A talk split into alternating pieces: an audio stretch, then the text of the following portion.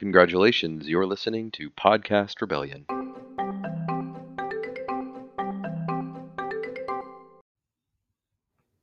Hey everybody, this is Podcast Rebellion. We are associated with Red Cup Rebellion on SB Nation, the Ole Miss sports blog. And I am Juco All-American, joined by Whiskey Wednesday. We are talking LSU win. Very unexpected. We both predicted a loss. Ole Miss did not blow them out, but gosh, what an awesome game. We will somewhat dispense with the typical what we're drinking thing, because before this started, we just talked about how we drank a lot. We're not drinking anything at the moment because it's noon on a Monday.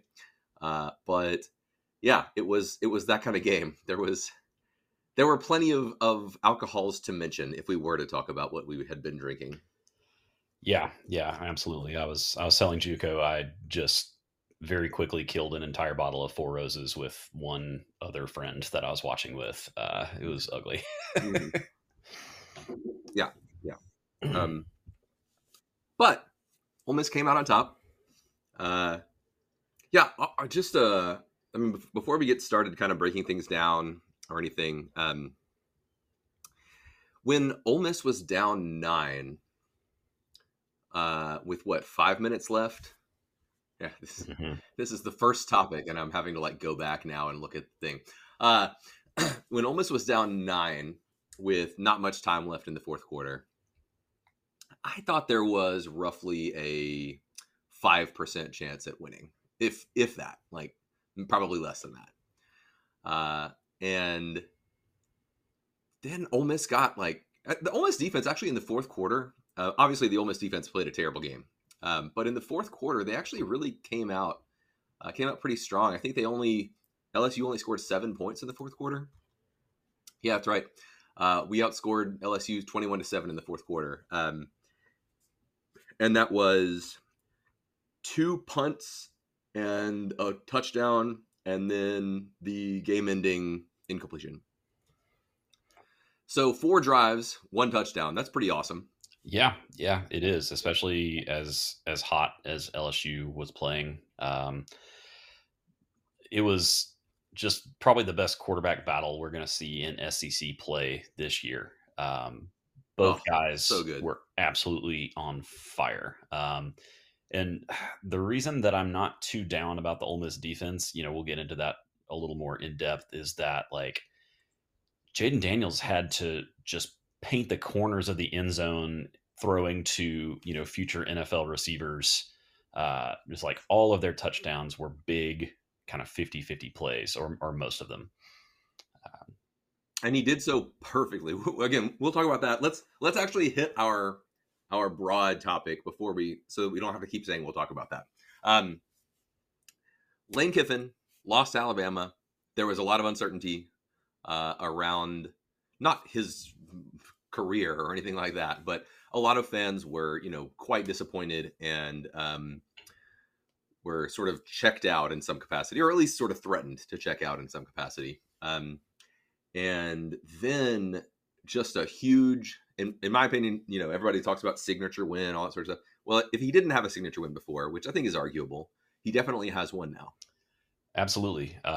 All the other potential kind of signature wins that you could point to are, kind of borderline. He beat a very soft ranked Indiana team in 2020. He had a great road win at Tennessee in 2021. A couple other pretty solid ones. I mean, beating LSU 2 years ago was obviously great.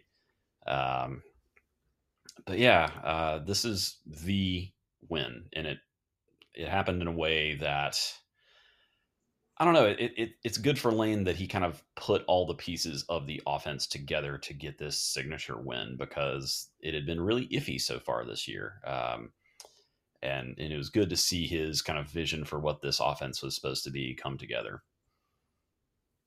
Yeah, obviously winning 21-17 still would have been fine, but it sure was awesome to see an offense capable of just trading blows with almost certainly the best offense in the SEC in LSU. If it's not Ole Miss. Yeah. Which is you know, very different than the Alabama game. I think some of it is also just last year, the LSU game loss, and I guess the Alabama game losses just totally ended everything in terms of hope and, you know, performance and all that sort of thing. And in this case, I don't know if you can hear my dog barking in the background. Apologies if you can. In this case, they didn't. They could have. I mean, if Ole Miss had lost to Alabama and LSU, then we could be having another discussion like, oh, is it just going to be the same thing as last year? But instead, they get a huge, huge emotional win coming down off of an emotional loss and to turn things around. Yeah, absolutely.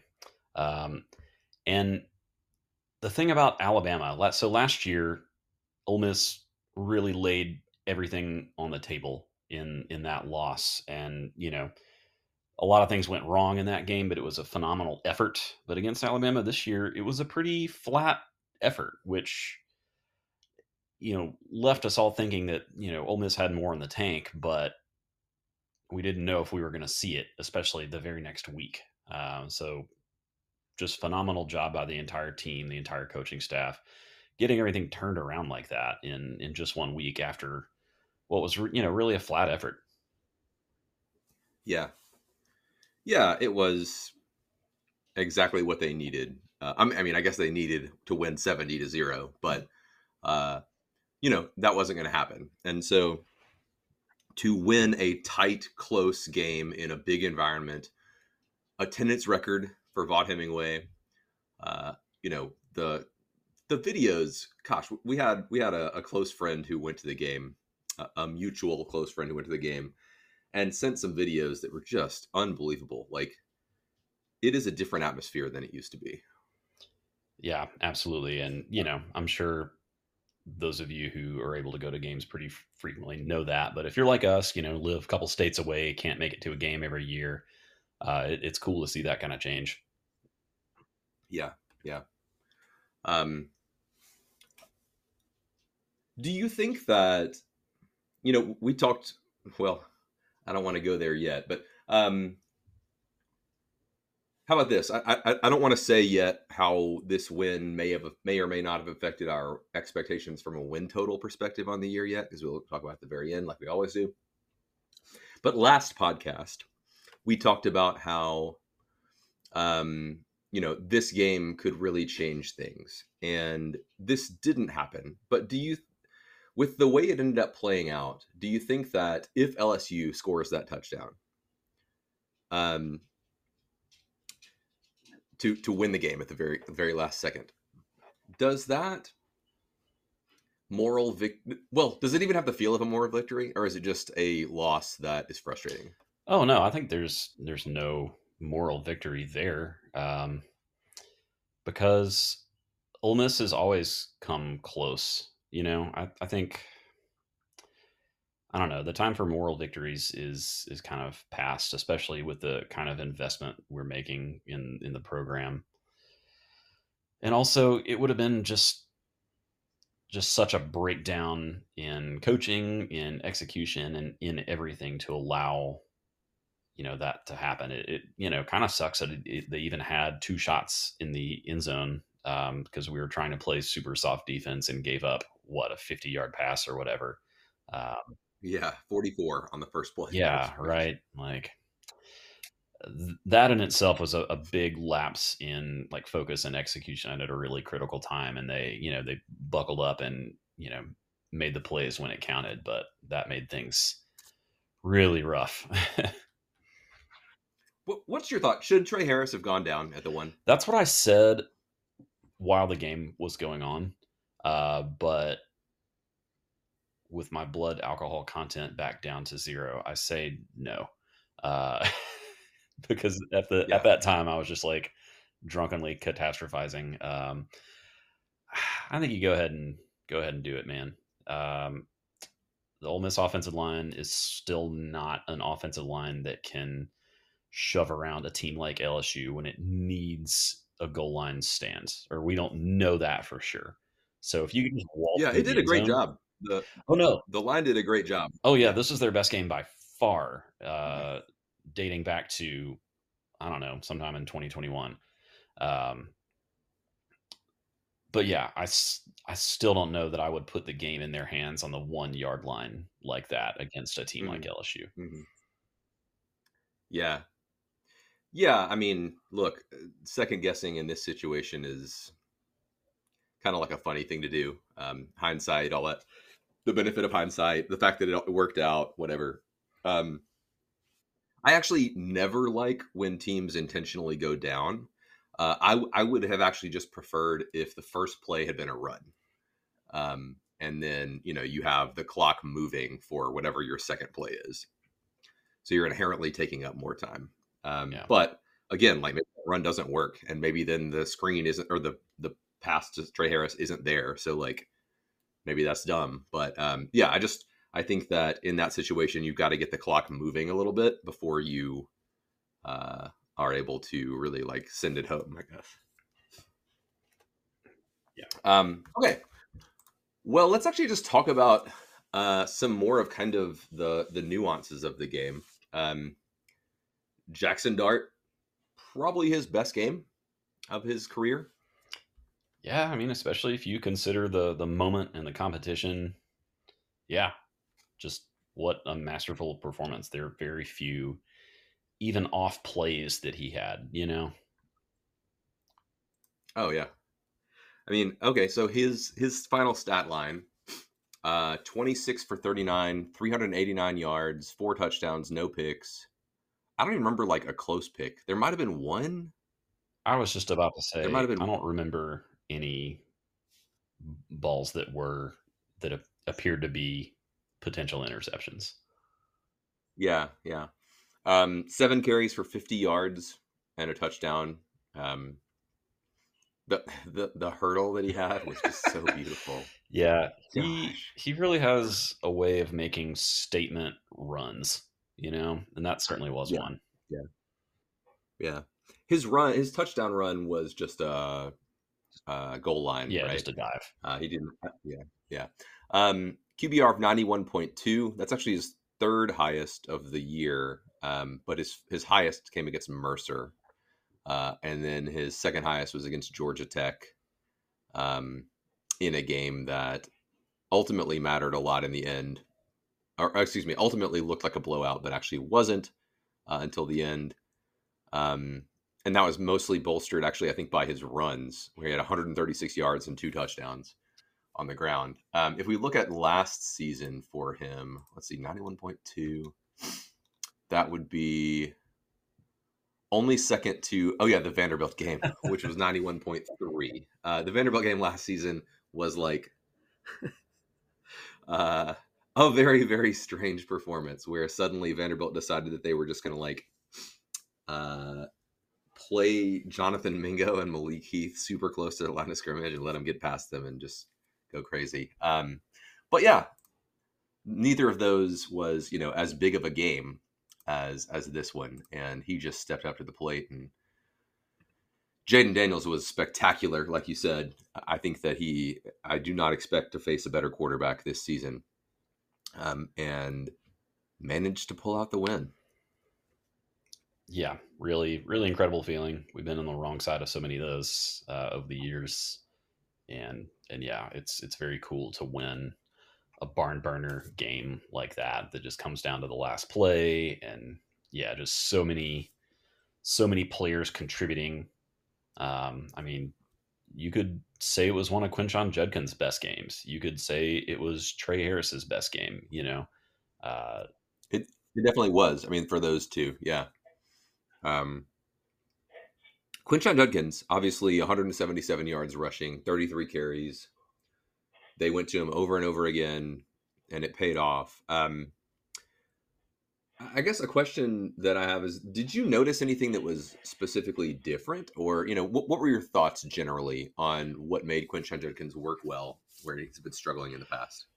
I think, I mean, Lane Kiffin keeps giving a nod to Caden Prescorn's return for help in run blocking. And again, it's hard to watch run blocking, given the camera angles that you have on TV and just like trying to watch, you know, where the ball goes and stuff. But there are definitely a few times I noticed where he just destroyed would-be tacklers and really opened up things. One, he just pancaked a guy and then got called for a hold. It was really dumb. Yeah, he just blocked him too well. Yeah. So that's part of it. I don't know if maybe they've simplified some things or added some more zone blocking like they were doing last year, or I don't know. Maybe they're, I don't know. I noticed that Jaden Williams played a little bit more than he has been, I think. He did. Who's to say? But yeah, you really have to give them a ton of credit for improving their play mid-season, which is really hard to do. Yeah, I mean, clearly the offensive line was blocking LSU better than they've blocked anyone this season, even Mercer, honestly. Actually, from what I remember, Mercer, we had a really clean pocket, and that's why Dart was able to just do whatever he wanted. That's true. But Georgia Tech and Tulane were a mess. Yeah, and yeah, on top of that, Judkins also wasn't going down easily. And those two things just made it so fun to watch him. The one, I mean, obviously it's a highlight run, so everybody remembers it, but I'm still going to talk about it. The one where he had these like spin move out of the pile and then a stiff arm right after that to be able to gain like a total of maybe 20 yards after contact. Mm-hmm. Gosh, just so beautiful. Like that was Quinshon Judkins last year. That was him. Yeah. I mean, whether it's scheme, whether it's blocking, whether it's something with him, he definitely seemed to get his momentum going and, you know, run a lot more deliberately in this game. There were more plays where he was just kind of shot out of a cannon and would get, you know, 6-8 yards, whatever, instead of like trying to look for the hole and then it's already too late, you know? Yeah. And, you know, speaking of shot out of a cannon, Ulysses Bentley continues to be a great compliment to Judkins. Yeah. He had the one touch, I guess the second touchdown. Like I realize LSU's secondary is bad, but I didn't realize they were bad to the point of like being slower than Ulysses Bentley. And I don't mean like Ulysses Bentley is very fast, but if you are, you know, a corner, mm-hmm. you should be able to theoretically sort of not look as if you're half the speed of a running back. Yeah. I don't even remember, you know, sometimes you just get caught on a bad angle or with your weight on the wrong foot or whatever, but it looked like there were guys that had a chance to run him down and no, he just outraced everybody. Yeah, man, I wish he would touch the ball more. Even if Judkins gets going, Judkins had 33 carries. That is some like 1980s, you know, stat line. I think you want to spread the ball around a little more, especially when Bentley's putting together the yards per touch that he has right now, which are insane. I'm typically not a guy who believes in a lot of the like typical old school style of thinking. But I do wonder if there's something to the idea of like Quinshon is finally having a good game. Let's like feed it to him and see if like this sparks something and kind of gets things moving. You know what I mean?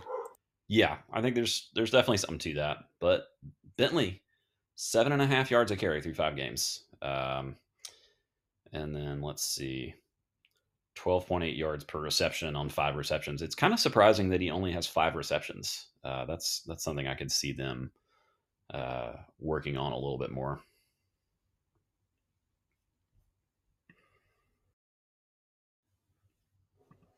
Yeah, another thing that obviously made the difference in the game was the play of Trey Harris and Caden Prescorn. And we've talked a little bit about both of them in passing so far, but look, Trey Harris had 153 yards receiving. Caden Prescorn only had 3 catches for 41, but they were huge catches. I think all 3 came on third downs, and he was just a reliable target to be able to pick up what was needed, along with his blocking, of course, that we've talked about could be involved in all the success that Judkins had. I think Trey Harris is proving to be like an elite wide receiver, not just sort of like a really good college wide receiver. Like, I kind of think that he might be a good pro. And a lot of it is like something that I didn't see as much of on his La Tech film was yards after catch. That was seemingly not really how they used him. Or if they did, it was on like slants and things. He is so good in the open field at like doing little nuanced things that sort of throw off defenders, get them to like move their body in the wrong way and all that. I mean, I don't know. We have not had a receiver of his caliber since A.J. Brown and DK Metcalf were on the team, I kind of think. Yeah. I totally agree. I mean, John Mingo was drafted, what, in the second round last year? Yeah. He's better than Mingo. Like, yeah, he's certainly a better college player than Mingo. Yeah, very little doubt about that. Yeah, his touchdown, the Ole Miss's last score of the game, just a thing of beauty. Like what he did to shake off the defenders that were near him, and he's doing that without like a really strong compliment on the other side. Like he is the guy that secondaries are keying in on and have to stop, and he's still at 150 yards receiving. That's not to downplay the contributions of Dayton Wade and Jordan Watkins, who are having incredible seasons. But to me, they're not guys that the entire defense has to game plan around like Harris is, and he's still producing in spite of that. They're certainly, they're not physically imposing in the way that Harris is, but Jordan Watkins, I mean, he has surpassed last year's yardage total already. Wow, that I didn't know. Just by 1 yard. I just checked it. He is, tearing it up. But he's not. I think even he would probably say that he's not the ideal outside receiver. Yeah. We're still kind of waiting to integrate Za'Kari Franklin into the offense, and if he really comes on, like, man, that would be really something. But that's just to amplify what Trey Harris is doing so far this season. If he's not on your all SEC first team ballot, like, I don't know what you're thinking, right? It's like, oh, well, he didn't come up big in the Bama game. Like, well, he didn't play in the Bama game. He played like one goal line or one red zone possession. And was thrown to, but was basically a decoy. That actually brings me to my question. Like, if Trey Harris and Caden Prescorn played the majority of last week against Alabama, but if both of them had been 100% against Alabama, do you think it goes differently? I do. Yeah. I mean, I do too. How could it not? Harris has been the MVP of the offense so far. Like he hasn't had a down game in any game that he's played other than that Bama game where he was severely limited.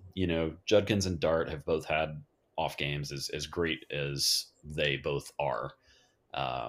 Yeah. I mean, we're basically missing the MVP of our offense for that game, and a critical piece in Prescorn as well. Right.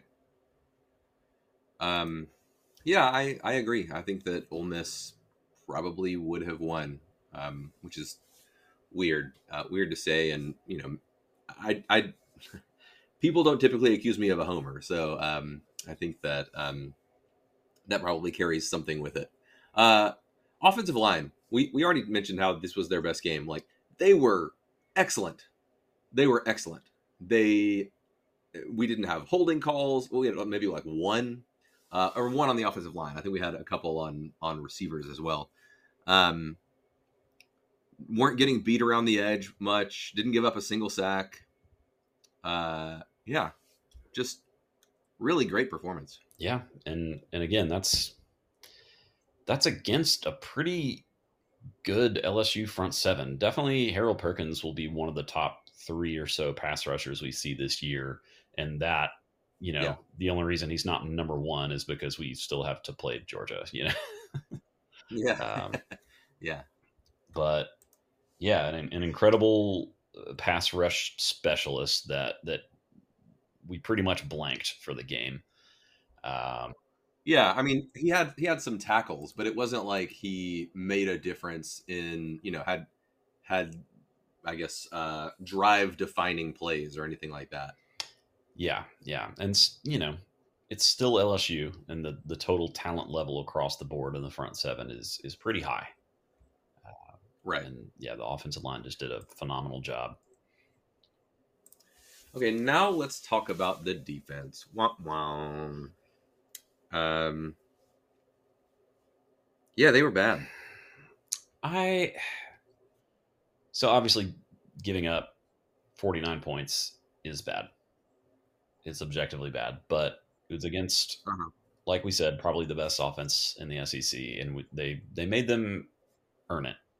That's not to say that they didn't have a lot of bad plays, because they definitely did. Defensive backs were often in position but rarely made the play, which is something we'll have to keep an eye on as the season wears on, if that's going to be the case. And yeah, same thing. Linebackers often in position, rarely made the play. Kari Coleman had a couple of great ones, or a couple of really nice plays. I contend he's our best linebacker. While Senterine Perkins gets his legs under him, I think Kari Coleman is our best linebacker. Yeah, I think that you're right. Like I said, the defense was bad, and they were bad, but they weren't horrific in the way that the final score would suggest. LSU was really good on offense and was very, very difficult to deal with. There were times when, like you said, we were in position, either didn't make the play, like in the situation with Deshaun Gaddy dropping what would have been the game-sealing pick six, or just couldn't make a play because we weren't quite there, and Jaden Daniels' accuracy was pinpoint on deep balls, which was really fun to have to deal with all night. Yeah. I think that the major concern is probably overstated, but there are some problems on the defense for sure.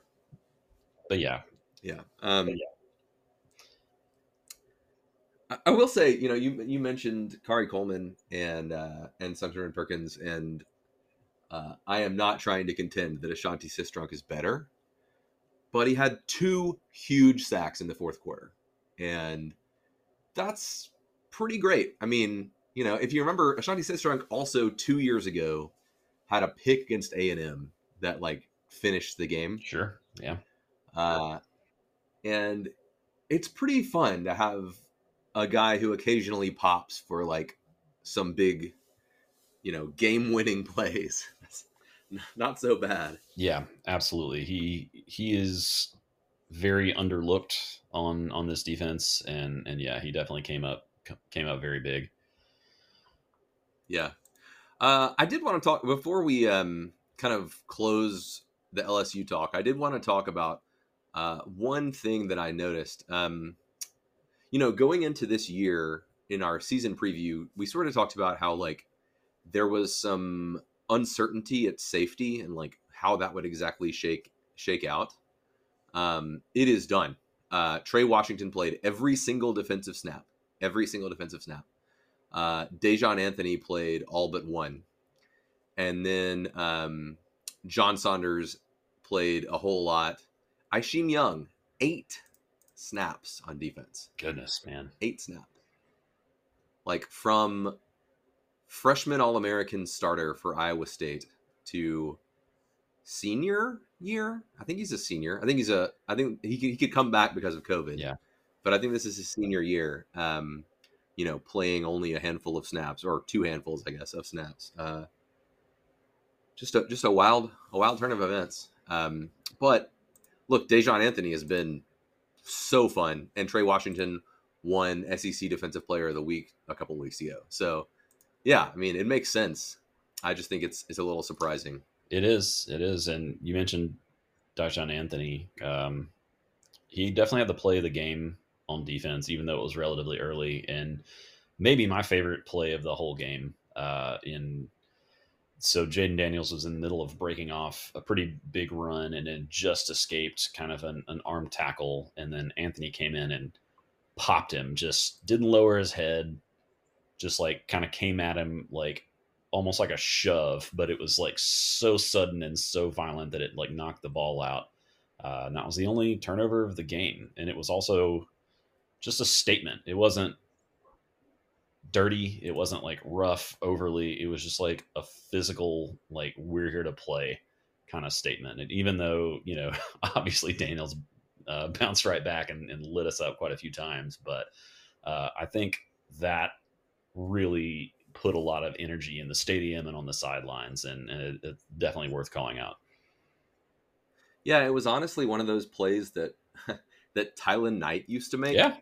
But like from a bigger player. Yeah, you know? Or Trey Elston kind of play. You know, I mean, Trey Elston was he was always going for the throat in some way, but yeah. But yeah, man, what a phenomenal like statement play on defense. So I was just looking at the snap counts. So which linebacker would you guess played the most? I would guess Coleman, but I'm not sure. So Senterine Perkins, 61 of 76 plays. Jean-Baptiste, 44 of 76 plays. Kari Coleman, 29 of 76 plays. Wow, that's surprising.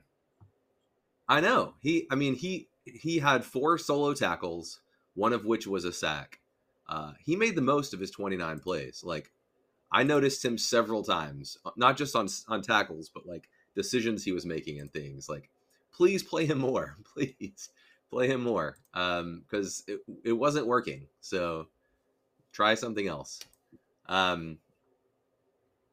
Okay, yeah. Last thing, players of the game. I know it's kind of like a weird thing to talk about, but we'll only talk about offense. Like,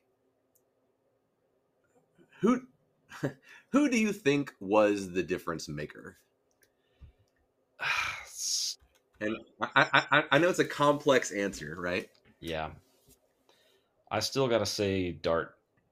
Man, I don't know. Yeah. I mean, it's always an easy cop-out to pick the quarterback, but he just played a phenomenal clean game. He was superb. Yeah. I mean, it's either him, Trey Harris, or Quinshon Judkins. And for me, it's Quinshon.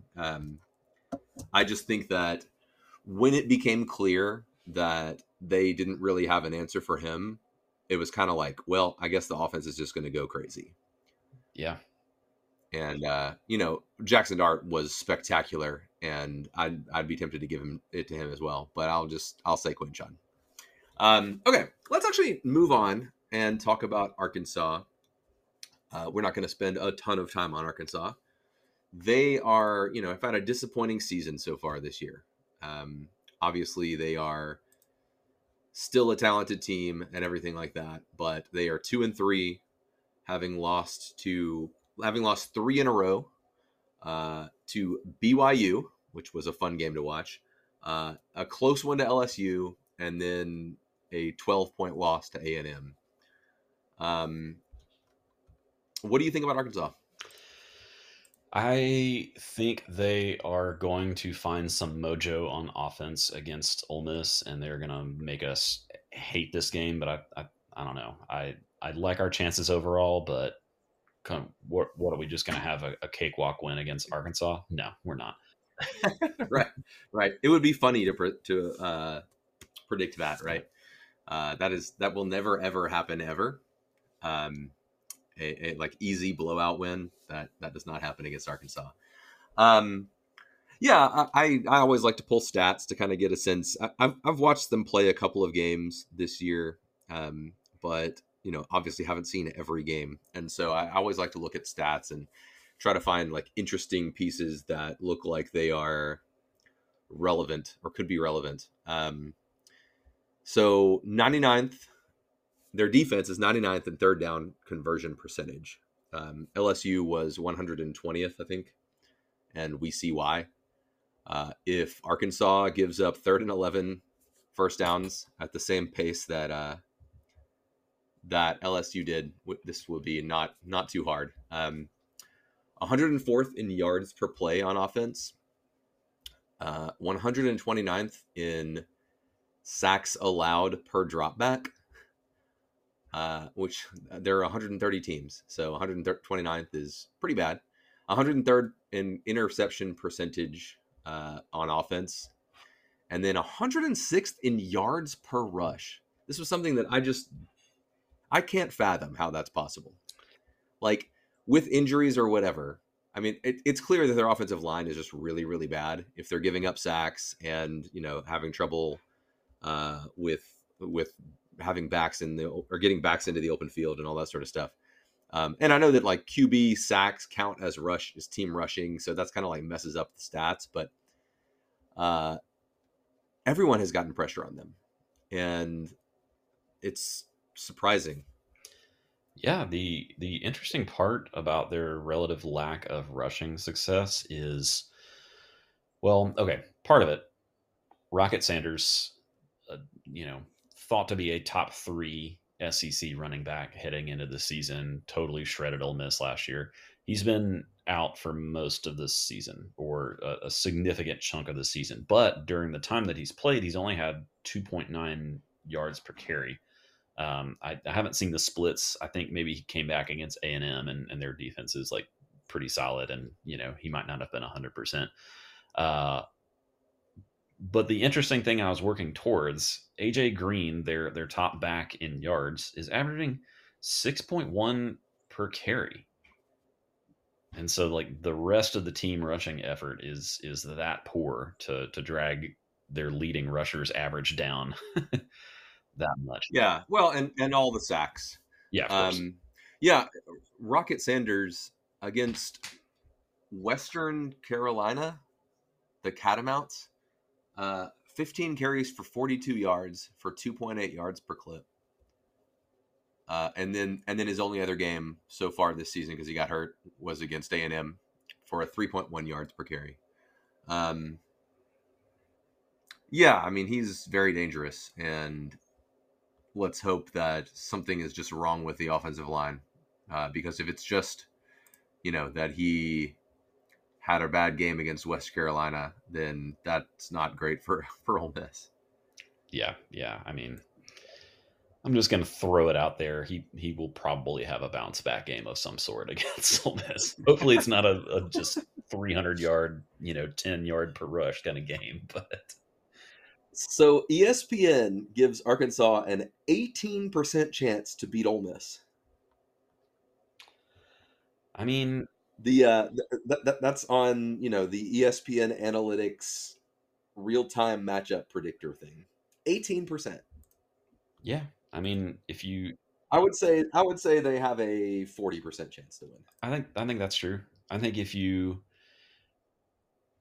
just look at the statistics and results and relative strengths of opponents and stuff like that, then sure. Yeah. They have a very small chance of winning, but like we all know, like, that it's not really going to play out that way. I don't know. So here's the one stat that I haven't mentioned yet that is really the only great statistic for Arkansas in their favor. They are 8th in sack percentage on defense. So they are getting to quarterbacks, and that is problematic for Ole Miss. Yeah, absolutely. It'll definitely change the complexion of the game if it's another, 5-sack outing for Jaxson Dart. When he does get sacked, it tends to be not great, like he tends to be at very inopportune times, tends to be for a loss of a lot of yards, and yeah, so keeping him upright is maybe the key to the game, in my opinion. Yeah, but I think that Ole Miss will ultimately win. I think it will be by more than a touchdown, but not much more than a touchdown. And I don't know, what's your prediction? Something similar. I would say something to the tune of 42-35 or something like that. Okay. Just KJ Jefferson, he's gonna find ways to make our defense look bad. Mm-hmm. Mm-hmm. So last week we were both at 8-4 for the rest of the schedule, or to finish the season. How I assume that has changed, but maybe it hasn't. Where are you now? I'm back up at 9-3, and part of my confusion about how this season is going to go comes from the outcome of the Georgia Auburn game, which Georgia squeaked out. Is like, does that mean Georgia's in play, or does that mean Auburn is way more likely to beat us than we like? Who knows? Right. But I'm still going to stick with 9-3. Yeah. I am up to 9-3 as well, though. I'm more concerned about Auburn than I was. I am more concerned about A&M than I was. And I'm less concerned about Georgia, though still super concerned about Georgia. Sure. I just think it has become ever so slightly winnable, whereas going into the year, it was very much obviously a loss. And it's still very likely to be a loss. Yeah, I can go ahead and tell you that no matter what happens between then and now, I will pick Ole Miss to lose that game. But hey, we're 1-0 in games that I picked Ole Miss to lose. So, you know. Me too. Okay, well, that's going to do it for us this week, and we'll talk next week about Arkansas and the upcoming matchup against Auburn.